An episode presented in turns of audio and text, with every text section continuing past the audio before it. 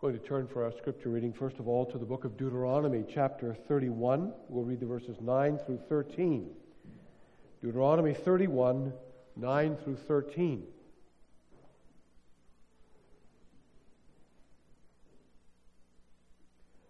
Then Moses wrote this law and gave it to the priests, the sons of Levi, who carried the ark of the covenant of the Lord, and to all the elders of Israel. And Moses commanded them at the end of every seven years, at the set time in the year of release, at the Feast of Booths, when all Israel comes to appear before the Lord your God at the place that he will choose, you shall read this law before all Israel in their hearing. Assemble the people, men, women, and little ones, and the sojourner within your towns, that they may hear and learn to fear the Lord your God, and be careful to do all the words of this law and that their children who have not known it may hear and learn to fear the Lord your God as long as you live in the land that you are going over the Jordan to possess. And now we turn to 1 Peter chapter 2. We'll read the verses 13 through 25. 1 Peter 2, 13 through 25.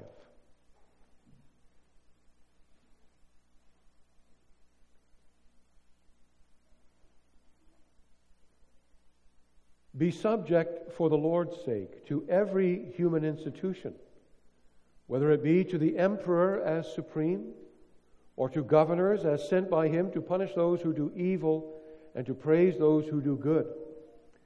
But this is the will of God, that by doing good you should put to silence the ignorance of foolish people.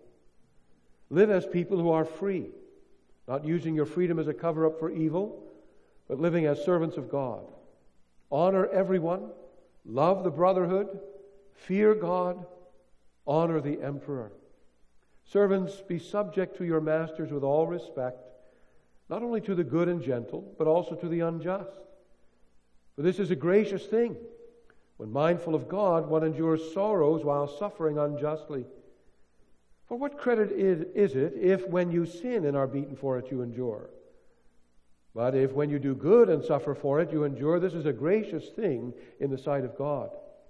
For to this you have been called, because Christ also suffered for you, leaving you an example, so that you might follow in his steps. He committed no sin, neither was deceit found in, his mouth. When he was reviled, he did not revile in return. When he suffered, he did not threaten, but continued entrusting himself to him who judges justly. He himself bore our sins in his body on the tree, that we might die to sin and live to righteousness. By his wounds you have been healed. For you were straying like sheep, but now have returned to the shepherd and overseer of your souls. Finally, we turn to Paul's letter to the Ephesians, chapter 6. Ephesians chapter 6, we'll read the verses 1 through 9.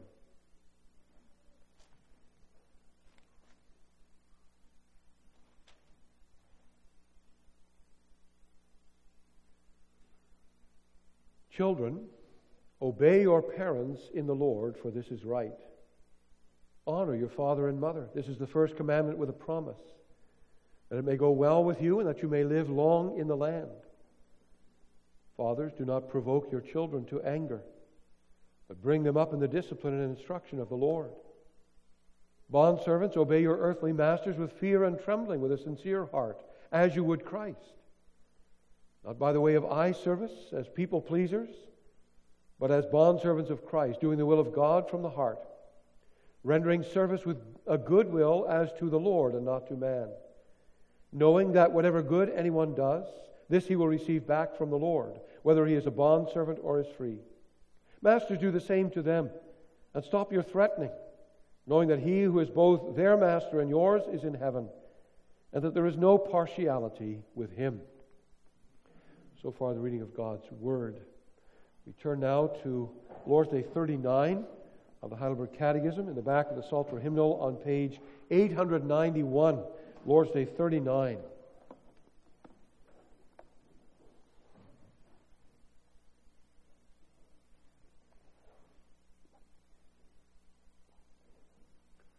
I'll read the question and together we will read the answer.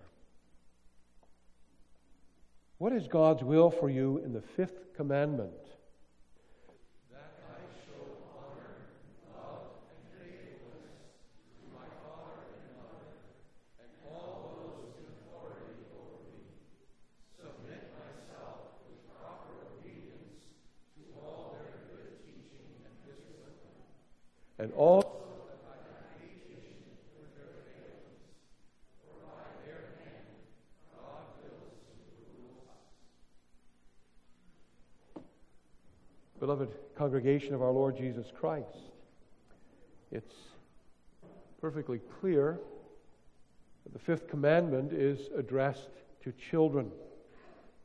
But what does it actually ask of children? What's all included? What does God mean when He says, honor your father and your mother? A lot of people wonder if there's an age limit or if there's a life situation limit on this commandment. Do we still have to keep the fifth commandment when we become adults? Do we still have to keep the fifth commandment, honor our father and mother, when we're old enough to leave the home and to answer things and decide things for ourselves? Do we only have to keep the fifth commandment as long as we're under our parents' authority in their home, or are we out from under it once we turn 18? It's true that after we've grown up and we've moved out of the house, we still have to honor our parents. But we do that in different ways than we did when we were small and when we were under their care. But that never changes. We always are commanded, we always are expected to honor our parents. And we have to understand that the relationship between children and parents in Scripture is a kind of model or a, a, kind of pattern for every relationship and every situation in which we find ourselves in authority or under authority. the reality is that whoever or wherever we are, whether at school or at work or in church and society, we are always under someone else's authority. So there is never a time, there's never a situation where we don't have to keep, where we are not bound by the fifth commandment. According to Lord's Day 39, the heart of what God commands is that we recognize the authority that others have been given over us and that we submit ourselves to that authority. The Dutch translation of answer 104 helps us understand why it's so important for us to do that. And that answer starts out like this that I show all honor, love, and faithfulness to my father and mother and to all who have been given authority over me. That's the, that's the particular insight, that's the particular understanding that we need to have. So I always have to remember the person who has authority over me was given that authority. Of course, the one who gave them that authority over me is God. That's what the Bible says, and that's how answer 104 ends. It is God's will to govern us by their hand. And I have to take that very personally. I don't just take that in a general sense, that's where authority comes from. But I have to take that specifically. I have to take that personally. It is God's will to govern me by the hands of these particular people whom He has placed at this time, in this circumstance, in authority over me, to whom He has given authority in this time and place over me. Of course, if God stands behind them, that means that I have to honor them. But if God stands behind them, that also means that being under their authority is for my good. And that always and everywhere I will live under the authority of others. I'm going to preach God's word to you this afternoon under the theme In His goodness, God places us under the authority of others. We'll talk first about His purpose, then about His expectation, and finally about his promise. In his goodness, God places us under the authority of others. His purpose, his expectation, his promise. Well, here in Canada, uh, we have a democracy, and that means, at least to some extent, that we have the, the right, we have the freedom to choose those who are going to govern us. And when an election happens, as recently did, we check the list of candidates and we come to a conclusion. We cast our vote with the expectation, or with an eye toward rather, uh, uh, the person who is best equipped, the person who is best suited to take on that responsibility, the one who is best able to, to serve in the capacity, in case of a federal election, as a member of parliament. And if we would compare parents and children, uh, we would recognize, it's pretty clear to us that generally speaking, parents are better suited to be in charge. Parents are more able to be in charge, they're more qualified. They're older, they have more wisdom, they have more experience than their children. And so it makes good sense, it's practical that the adults, the parents, are in charge at home. But when it comes down to it, whether you talk about the people who are elected to govern us, or you talk about our parents or anyone else who's in authority, they do not finally have authority over us because they're more qualified, because they're more able to do whatever it takes to, to be an authority in government than we do. And that's not why God commands us to honor them, because after all, you need to recognize they're more able to do this than you are. If that were the case, it would come a time for every child when he doesn't have any more, she doesn't have any more, to honor her parents. And there would be lots of situations in your life where you might feel free to disobey the one in authority over you, to disobey the people who govern you, because as far as we are concerned, they are not qualified. They have disqualified themselves from having the right to tell us what to do, to be an authority. Finally, the only rationale, the only basis for parents' authority or anyone's authority is the fact that God gave it to them. I have to honor and love and be faithful to them because it is God's will to govern me by their hand. Answer 104 tries to work out how I have to honor my father and mother. It uses a variety of words, of terms for that.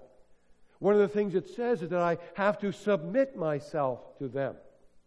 I have to submit myself to my parents. And you think about the language, you think about that action.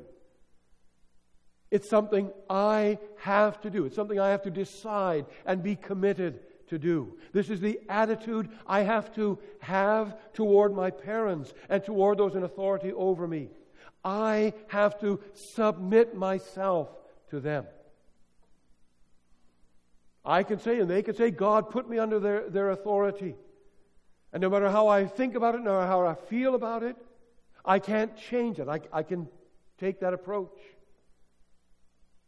But this is for me. This is my responsibility in the relationship.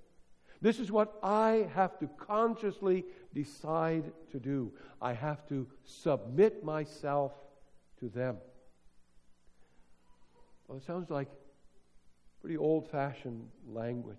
Submission is certainly completely out of step with the way people think and the way people act in our culture, what people even esteem or, or hold in high regard in our culture. But the Bible is, is perfectly clear about this. The Bible uses very strong language when it works out, when it uses synonyms for what it means to honor your parents or honor those in authority over you. In Leviticus 19, the Lord says, Every one of you shall revere your father and your mother. And the Holy Spirit uses that same word that you find in Leviticus 19 in 1 Samuel 12, where it says, Samuel called upon the Lord, and the Lord sent thunder and rain that day, and all the people greatly feared the Lord and Samuel. In the NIV, it says, the people stood in awe of the Lord and Samuel. That's, that's honoring, that's revering. They stood in awe of the Lord and of Samuel. Of course, the way a child honors his parents is going to be different than the way a student honors his teacher, or the way a citizen shows respect to a police, a police officer. And so there are obviously different ways to work this out in all the different relationships in which we find ourselves. But the bottom line, if we want to say it that way, is this that this is God's command. I show all honor, love, and faithfulness to my father and mother and to all those in authority over me. And we discover, maybe to our surprise and maybe to our regret, that what the Lord commands is not only obedience, This commandment is not only a matter of what the Lord expects me to do. God in this commandment, like in all the commandments, speaks to my heart and speaks to my attitudes, speaks to my motivation. And God is commanding me to have this fundamental attitude, to have this way of thinking and feeling about those in authority over me. I must honor them. I must revere them. I must love them. We need to understand why God expects this of us. And we have to fix this into our hearts and minds. Why does God do things this way? Why does God put me under parents? Why does God put me under other people in authority? Why are these authority relationships in place, even? Why do they exist? Why does the Lord say I have to not only obey them, but honor them? Again, we could think very practically about this commandment, and we could ask the question what would happen if no one was in charge? In a family where there are no parents to keep the kids under control or, or to look after things in the home. That would be bad enough, wouldn't it? To, to live in a home where no one's in charge. I, I often ask my catechism students that question. Of course, nobody really wants to be under authority, but how would you like to be in a home without parents? The first, initi- the first reaction, of course, is that, that sounds like fun. But after a while, they, they come to understand it would be chaos, it would be disorder, it would not be a pleasant place to be. So that would be bad enough if the home had no parents, no one in authority, but what would our society look like if parents had no authority over their children? What happens to a society, to a culture where uh, children don't learn to respect authority in the home, don't learn to be obedient in the home? Well, we hardly have to imagine that anymore because we're living this reality. We can see it all around us. We can see with our own eyes when children are not taught to honor their parents in the home. That undermines the, the good order and the peace and the safety of the whole society. Because it's, it's clear if they don't respect their parents' authority, they won't respect the authority of their teachers or their bosses or the police. So again, we can see there's a very good practical reason for the fifth commandment. Very simple God doesn't want chaos. And we don't want chaos either. And that's all true enough. Chaos at home means chaos everywhere else. Good order at home means good order everywhere else. But that's not the main reason why God gives us the fifth commandment. Remember how God introduced the Ten Commandments. I am the Lord your God who brought you out of the land uh, of Egypt, out of the house of slavery. And all the commandments flow out of what God has done for us and who God is for us. All the commandments are not just rules, God saying this is how it has to be. All the commandments are redemptive. All the commandments are meant to help us live in the freedom that we have in Jesus Christ. God didn't give his people this commandment because God wanted children in Israel to be good little children, obedient little boys and girls. God didn't give this commandment to Israel because he wanted to make life easier for mothers and fathers in Israel. God gave us this commandment for the same reason. He gives us all the commandments so that we would know Him and we would trust in Him and we would serve Him as our Redeemer. We all need to make sure we understand the place God has given to parents and to elders and to teachers and others in our lives. It's God's will. It's already hinted at, it's already indicated in those words. It's God's will to govern us by their hands. He has appointed them to be His representatives in our lives. It is the role of parents and of teachers and of elders to show us and to teach us who God is and what God is like and what God wants for us. And it's for the sake of that ministry, of that purpose, that God commands us to honor them.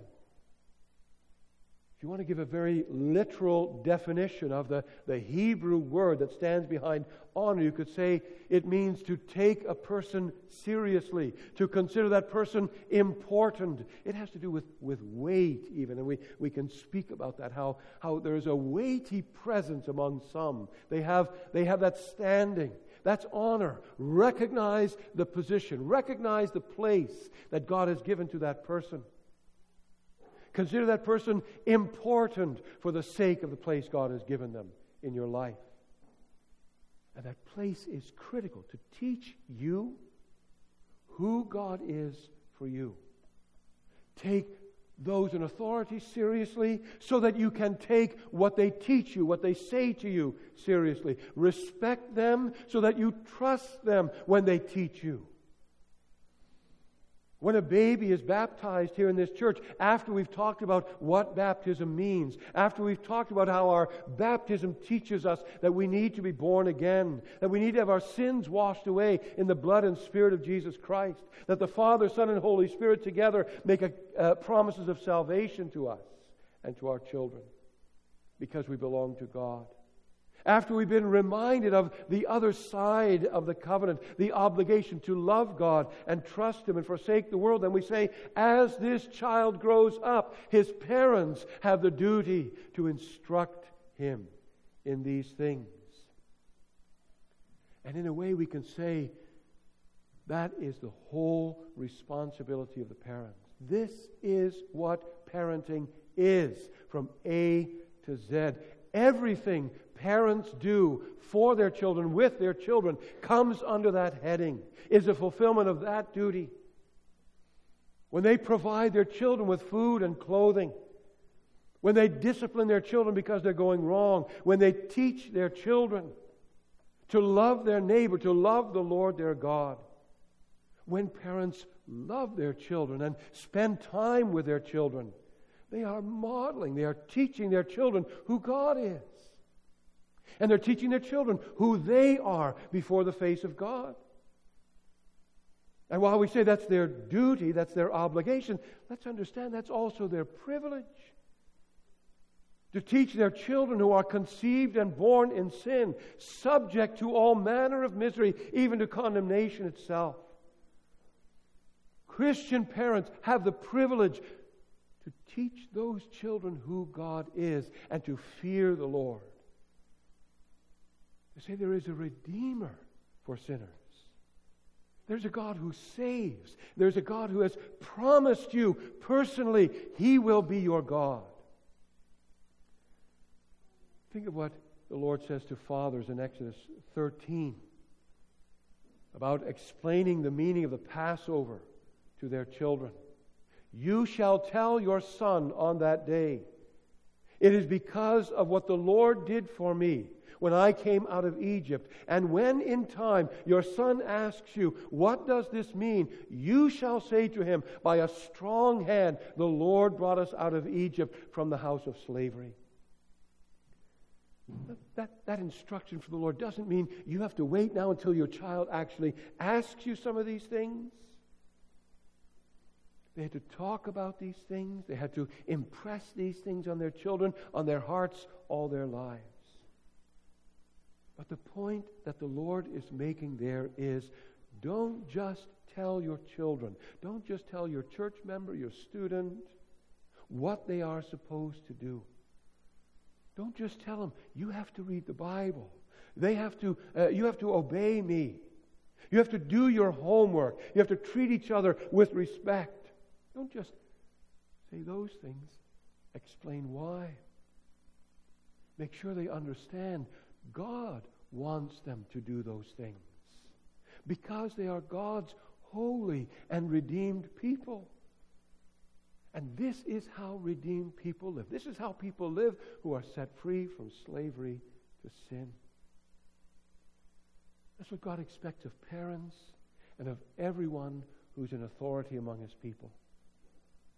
Now, whenever we talk about authority, we talk about submission, certain certain thoughts, certain ideas come into our minds.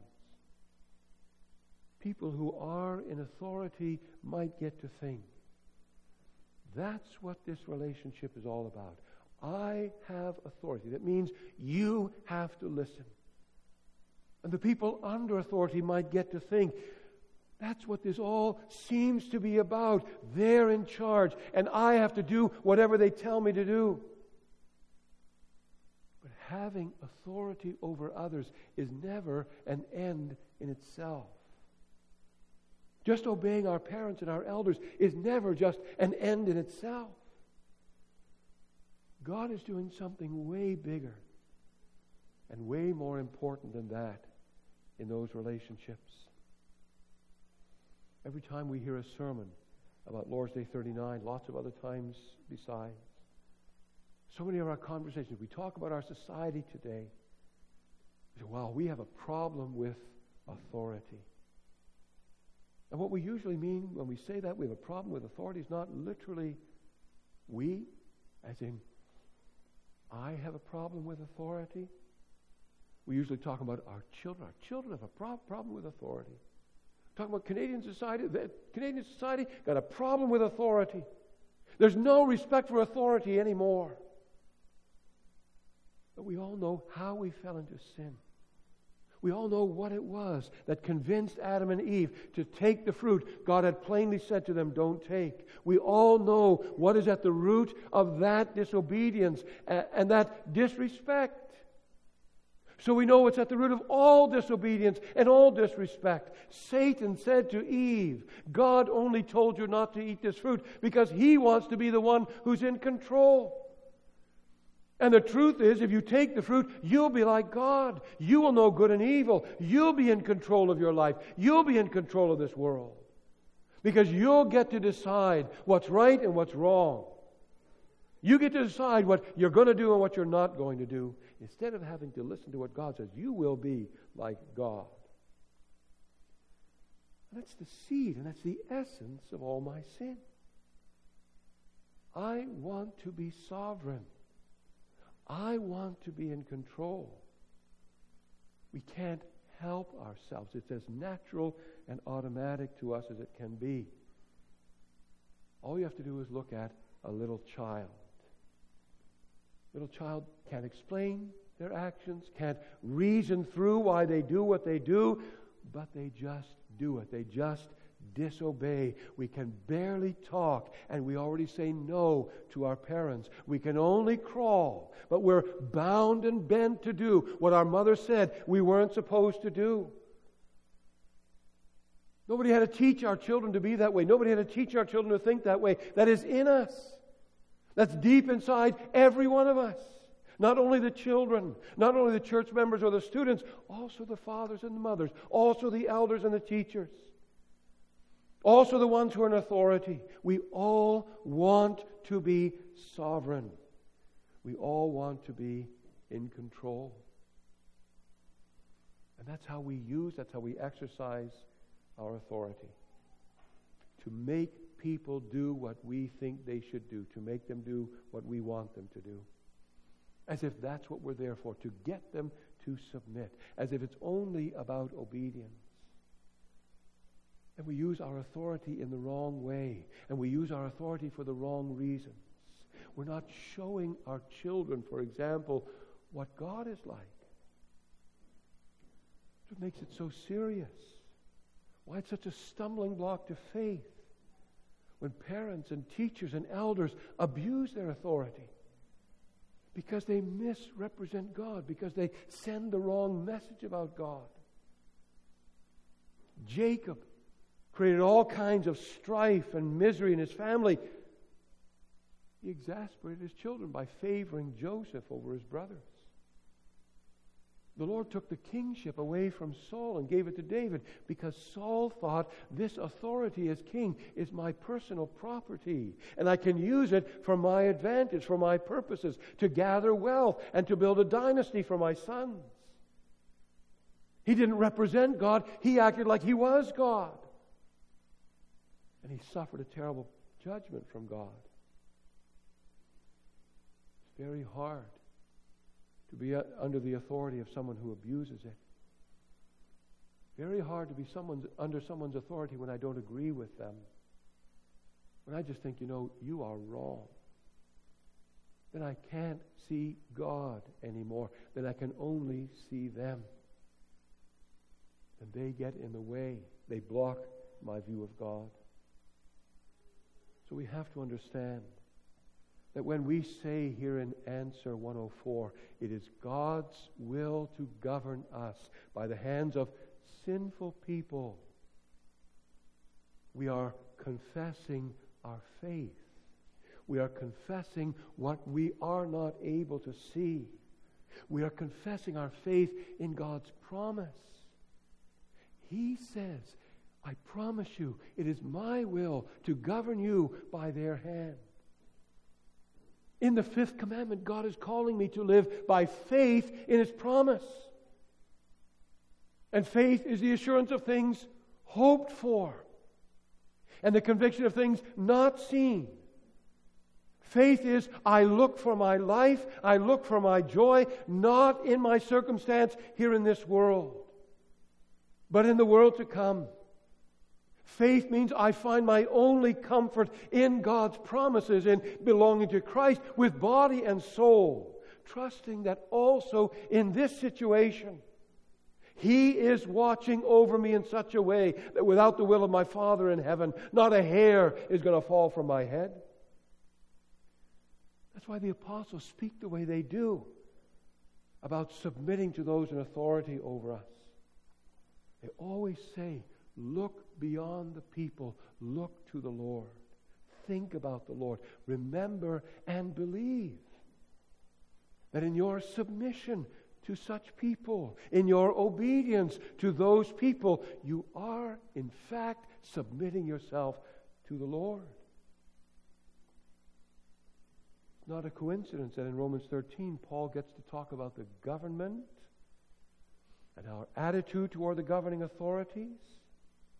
He says, Let every person be subject to the governing authorities, for there is no authority except from God. He gets to that. He, it comes to his mind. He wants to say it to the Romans right after he has said to them, Beloved, never avenge yourselves, but leave it to the wrath of God. For it is written, Vengeance is mine, says the Lord. I will repay, says the Lord. You want to understand the connection. Why does, he, why does he say be subject to those in authority over you right after he talked about vengeance? Why would he have to bother talking about vengeance? Think about the people he's writing to. It always amazes us to think about this. Paul is talking to believers who are living under an emperor who burned Christians alive, who sent Christians into the arena against the wild beasts. Let everyone be subject to him. That is your responsibility. He has to answer to God, and God will deal with him. That's God's promise to those who are abused by those uh, in authority over them. Vengeance is mine. I will repay, says the Lord. Believing it is God's will to govern us by the hands of those people is what gives us the strength and the humility to keep the fifth commandment even when we suffer injustice and persecution. So, whenever Paul talks to people under authority, whenever he talks about authority, he always reminds us of the Lord. Wives, submit to your own husbands as to the Lord. Children, obey your parents in the Lord. Slaves, obey your earthly masters with fear and trembling, with a sincere heart, as you would Christ.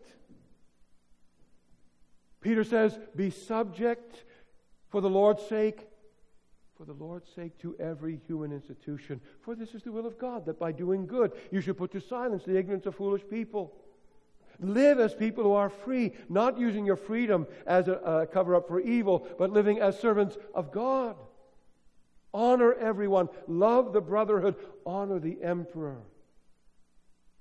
Servants, be subject to your masters with all respect, not only to the good and gentle, but also to the unjust. For this is a gracious thing when mindful of God. Mindful of God, one endures sorrows while suffering unjustly. For what credit is it to you if you sin and are beaten for it and you endure it? But if when you do good and suffer for it, you endure, this is a gracious thing in the sight of God. It's hard to do that. In fact, it's impossible to do it if you have the mentality you only live once. In other words, this world is where I've got to get all that I'm ever going to get. If you're intent on having everything you want in this life, you will not be able to suffer for doing good. You won't have the strength to be subject to those in authority over you with all respect, not only to people who are good and gentle, but even to the unjust. And when we are angry and when we are bitter and when we can't honor those whom God has appointed to govern us, it's a sure sign we are not living by faith. A sure sign we have lost sight of God and of the promise of this commandment. You remember that Paul emphasizes the promise in Ephesians 6 Children, obey your parents in the Lord, for this is right. He could have stopped there, but he says, I need to remind you of the promise. Honor your father and mother. This is the first commandment with a promise that it may go well with you and that you may live long in the land. what does that promise mean? Not every Jewish child who honored his parents had a long and happy life in Canaan. So, is this promise real? Is that promise really for all of us? Well, God didn't put the promise in the fine print. Everything tells us, everything in that commandment tells us, God intends that promise. God makes that promise to every one of us. And every one of us should expect Him to keep His promise like we expect Him to keep every promise. God promises we will obey this commandment. Our life will be long. It will go well with us in the land He gives us. Well, when Israel heard this commandment, Exodus 20, Deuteronomy 5, of course, they thought about Canaan. But the glory of life in Canaan was that it was a picture and it was a promise of life in Jesus Christ, of life in the new heaven and the new earth. It's not only the New Testament believers who know there's going to be a new heaven and a new earth. Abraham already understood that. And the writer to Hebrews says Abraham understood it, believed it, and that's what gave him the courage and the, and the faith to do what he did. Because he was looking forward to far more than having some land and inheritance for his family and lots of children. We read about the heroes of faith in Hebrews 11 by faith. How did Abraham have the guts? How did Abraham have the motivation? How did he dare to do what he did? By faith, Abraham went to live in the land of promise. He was sure of what he hoped for. He was convicted of what he didn't see. He lived in the land of promise that was going to belong to him as in a foreign country, living in tents with Jacob and Isaac, heirs with him of the same promise. For he was looking forward to the city that has foundations, whose designer and builder is God. Abraham and all the other old covenant believers endured hardship and disappointment and confusion by putting their faith in God's promises because they desired a better country. That's what the Bible says to us. They desired a better country, not the land of Canaan, a heavenly one.